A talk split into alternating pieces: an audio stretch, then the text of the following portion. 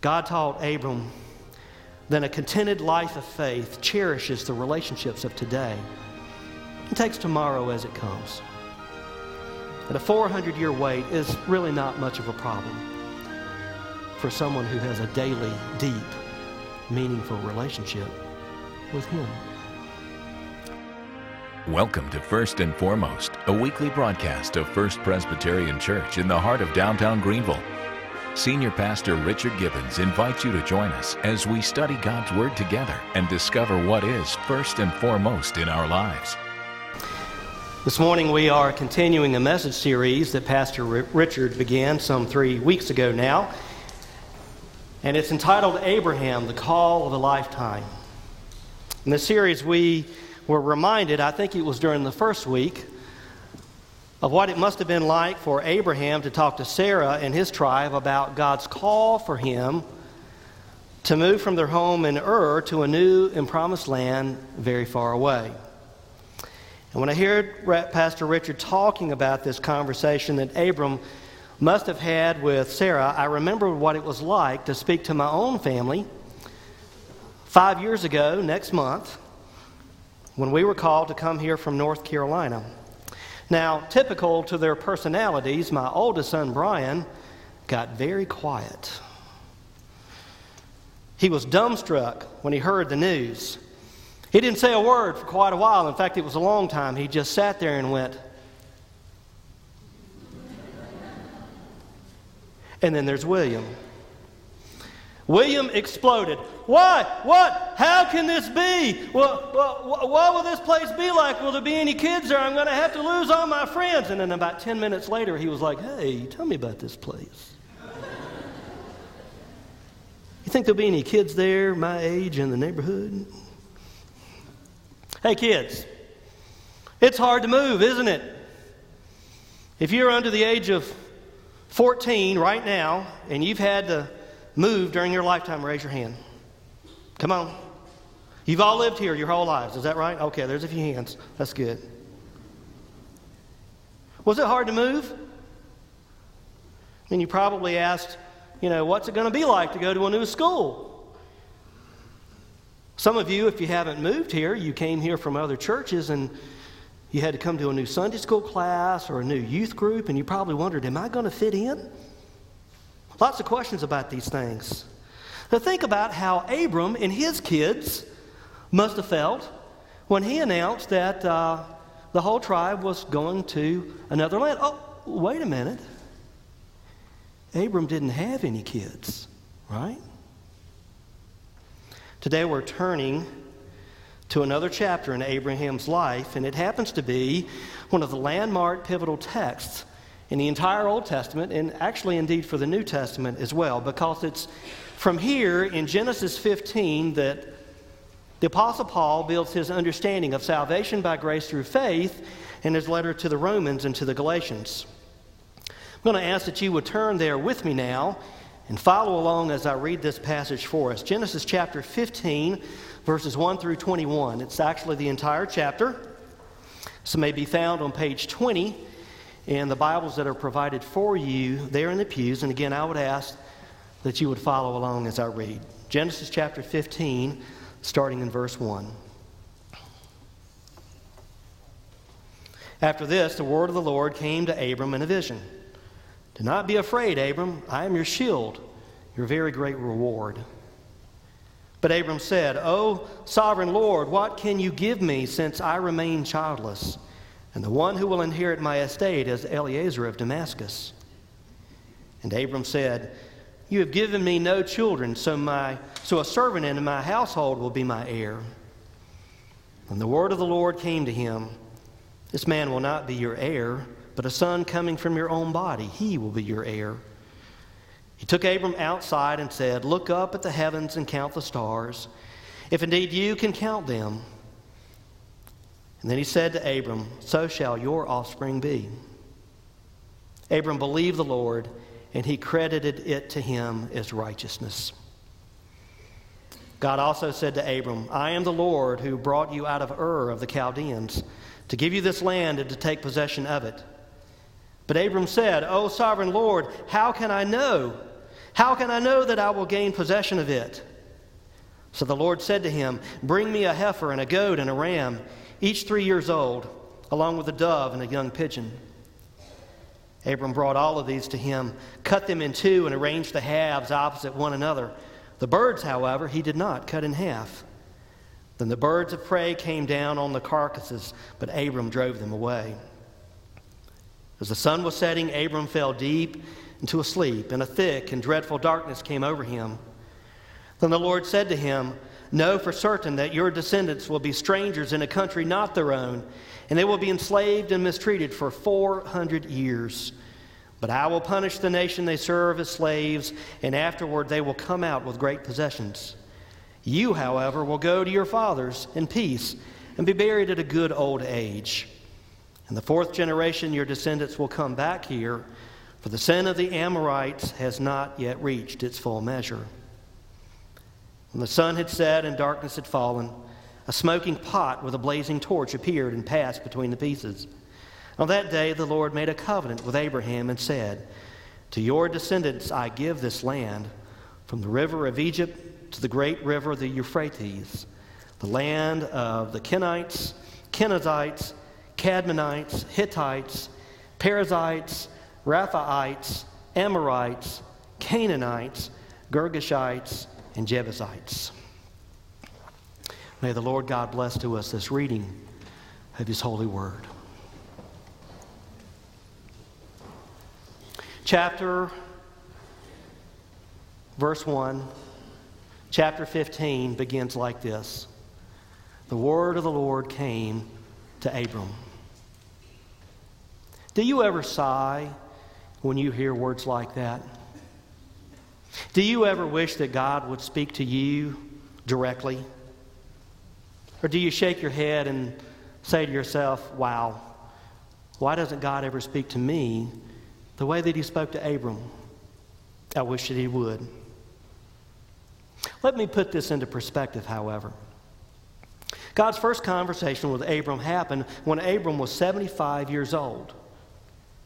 And Scripture only records for us eight other direct interactions with God until Abram's death at 175. Eight times in 100 years, with decades of silence in between. That doesn't sound like a lot to me. And Abram didn't control when those conversations were going to occur either. I don't think I've had a lot of those one on one direct conversations with God. Probably just a handful, I think. Though maybe in heaven I'll learn that there were actually more. I remember the third time, I think, I think it was the third time that God spoke directly to me. It was during my junior year in college in Greensboro, North Carolina, at one of those establishments where college students like to hang out and uh, partake in adult beverages. Now, you all don't need to let me know whether you frequented such establishments in your college career. That's okay, but you'll be glad to know that I grew out of that phase in my life. Amen? Very good. But there I was in the middle of my junior year of college, getting ready to launch into that year and then my seniorhood, right? Big man on campus, whatever. It was in the middle of a dance floor with all kinds of um, activities going on around me. Yeah, pretty loud. And um, God spoke to me. And He said this Brian, don't you think it's time for you to become serious about who I've called you to be instead of doing this? And you know, I looked around at the pretty much ridiculous nature of everything that was occurring all around me. And, uh, and I said, You know, I think you're right. Now, I'd gone to college in my hometown, and so I kept up with a number of my buddies from high school, and they really liked to do all this stuff. So that I knew when I said yes to God uh, that I would probably lose most, if not all, of my friends. But I trusted that God would send me new friends. And He certainly did very shortly afterwards. Friends that I have, and to this day, good friends, brothers in Christ. Do you trust God for the changes in your life? Changes that God calls you to make? Changes that are foisted upon you from out of the blue? Changes for which you are certainly not asking? Changes that at the time don't feel very good, but in God's plan for your life are very, very good. But you know, here's the thing. What if God had made Abraham an offer? Two choices. Abram, you can either have eight conversations with me over a period of a 100 years, or you can have a book, a big book, a book that every time you open it will tell you about me, it'll tell you about my plans, and it'll tell you about what I expect. What would you take? I bet Abram would have taken the book. And so would you and I. Years ago, a couple of guys I knew went off to uh, a Bible study out in the Midwest. And this school uh, is associated with a number of televangelists uh, that were very prominent in the 70s and 80s and I guess into the 90s. Uh, and if I mention the name of these televangelists, you all would probably know uh, the folks that I am talking about. Well, these fellows went away for a year of school and they came back over the summer and um, they left uh, myself and a good friend of mine who became a Southern Baptist pastor. Uh, he's in Greensboro still, our hometown. Uh, came back to us and they announced to James and I that they were looking for new revelation from God. And my friend James turned to them and he said, New revelation from God? I don't want that. I'm still having trouble with the old stuff. Isn't that the truth? God has given you and me more than a lifetime of information about Himself and about ourselves, more than we could ever assimilate. And it's right at our fingertips. And I'm sure that Abraham would have chosen the Bible over a few random theophanies anytime. And I expect the same would be true for us. Moving down to verse 4, God speaks to Abraham because, again, at this point, there is no Bible in history as we know it. And God promises that he will have an heir from his own body. Then he takes Abram outside and he says, Look up at the heavens and count the stars, if you can. Your offspring is going to be like that. You know, it occurred to me, living in the South, that whenever it's a good time to go outside and look at the clear sky, it's usually freezing cold. And it's not very fun to stand there like this for very long in the freezing weather. In the summertime, when it's nice, what rolls in? The haze. Can't see anything at night then. But you know, there are a few times, there are a few times here in South Carolina when the air will be clear and warm and you can see those twinkling stars and their number. Every once in a while, I go back to my grandparents' farm in North Carolina, and uh, I'll go out there. It's not so loud. And after I give my eyes enough time to adjust, I can see thousands of stars and planets in that black eternity of space. Now, when my dog is fortunate enough to go, our West Highland Terrier, Knox, he's not so overawed by this experience. Fact, he never looks up. He is consumed by his universe of smells. But I always think about the majesty of God during these times, and I love the silence. Abram was alone in the silence too when God spoke to him, Abraham said nothing. He was speechless. There were only stars and silence. So, how did faith come to Abram? What changed his life? Well, faith came because God spoke. And when God spoke, God's word became the voice around which Abram's whole life was focused. His faith was not a human achievement or the result of any decision that he made. It came from God into the darkness and doubt of his soul. And it caused him to surrender to the one who had spoken a promise into his life. That's the way that faith comes to us. It comes by the power of God. Later on in the New Testament, when Peter expresses his faith in Christ, Jesus explains to those who are gathered, he says, This revelation came to Peter this way Blessed are you, Simon Bar Jonah, for flesh and blood have not revealed this to you, but by my Father who is in heaven. God told it to him. He didn't come up with that on his own. And then later on in the New Testament, the Apostle Paul, writing to the Christians in Ephesus, he says, For by grace you have been saved through faith. And this is not of your own doing. You didn't cook this up on your own. It didn't come to you because you figured it out one day because you were cute and smart. It comes as a gift of God, not the result of works, not the result of anything that you might do or you think you can please me.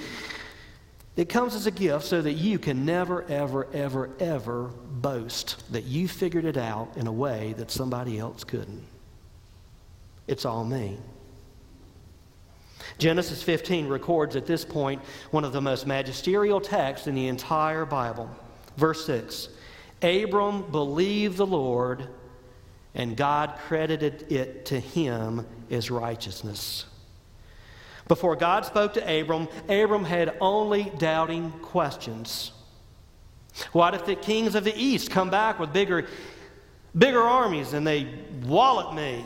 How am I going to stand up to them? And what is this about Sarah and I having a baby? Oh, please.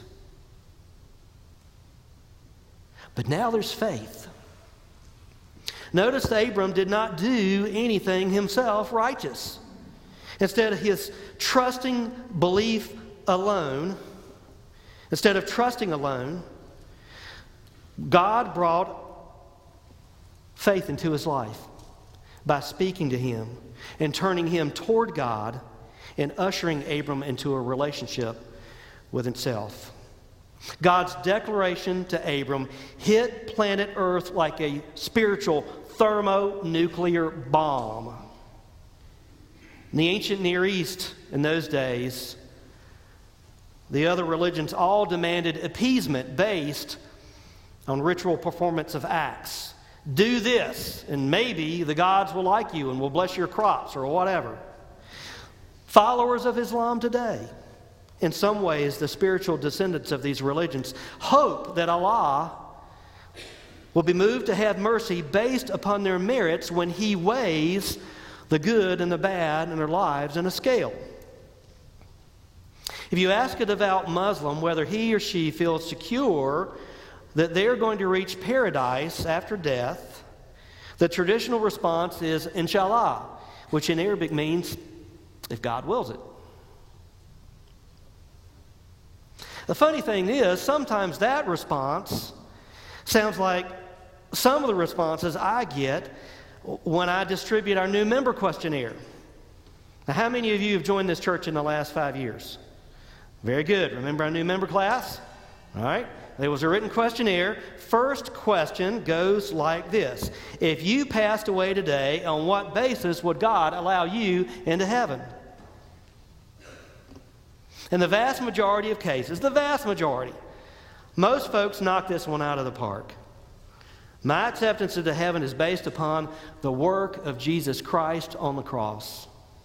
My acceptance into heaven uh, comes through faith in Christ, faith in God, the gift of His shed blood for me. These are all great answers. That's usually the way it comes out. That's wonderful. But every once in a while, there'll be something that comes through like this. Well, I'm not sure, but I try to do my best. Uh, all in all, I think I do more good things than bad things. I mean, try to be a good parent, I feed the cat on a regular basis now. I don't kick puppy dogs anymore. I'm a nice person, I really am, and I hope God will be happy with me.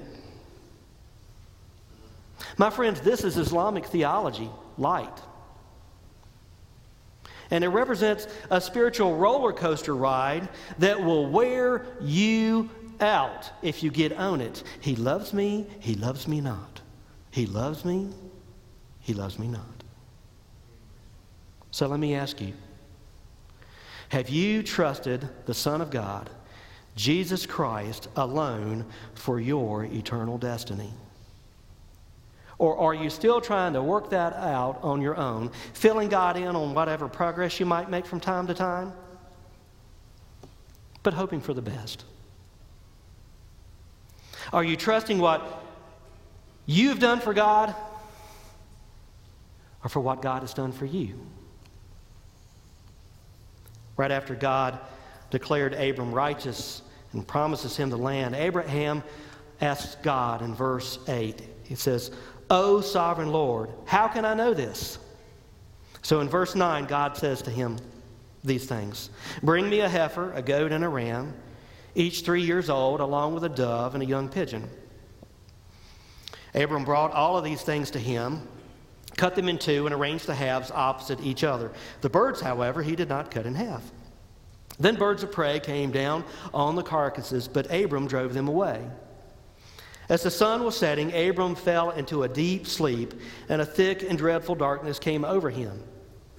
And then down further in verse 17, it says this When the sun had set and darkness had fallen, a smoking firepot with a blazing torch appeared and passed between the pieces.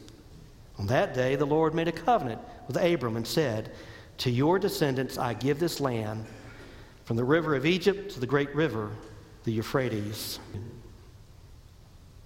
Abram has faith that God cares, that God is sovereign, that God is good. And he stakes his life, his entire life, upon this affirmation. So everything was good to go, right? Abram was ready to enjoy the fruits of the covenant that God had literally cut with him. Look back at verse 13. Then the Lord said to Abram, Know for certain that for 400 years your descendants will be strangers in a country not their own, and that they will be enslaved and mistreated there. But I will punish the nation that serves they serve as slaves, and afterward they will come out with great possessions. You, however, will go to your ancestors in peace and be buried at a good old age. In the fourth generation, your descendants will come back here, for the sin of the Amorites has not yet reached its full measure. You know, what if God told you and I to move out of an apartment where we were living and to move out and to move into a new house that was going to be ours, free and clear?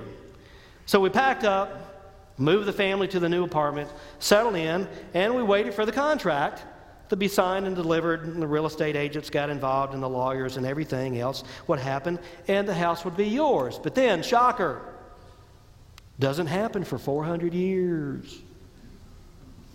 Talk about fine print in the contract, right? And this is kind of what happened to Abraham. But this is not unique to a life of faith. It's important for us to realize that God is under no obligation to live up to our expectations of how He is supposed to work in our lives. Not only do God's plans often involve difficulty that we do not expect, they often take a long time to unfold. And this can be hard for us, especially for those of us who live in our, our modern Western culture. I mean, folks, we measure time now in nanoseconds. I need more RAM. What do you mean I have to wait three seconds for my computer to catch up to my mental speed?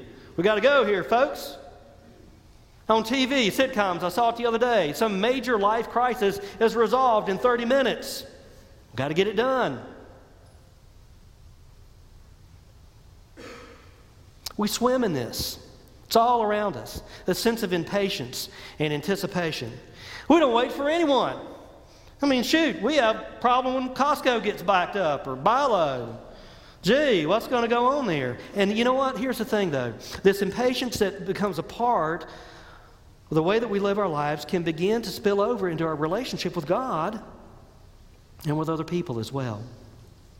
For example, those of us who are parents can get so caught up in expecting the next developmental phase in our children that we can end up looking through the present to the future.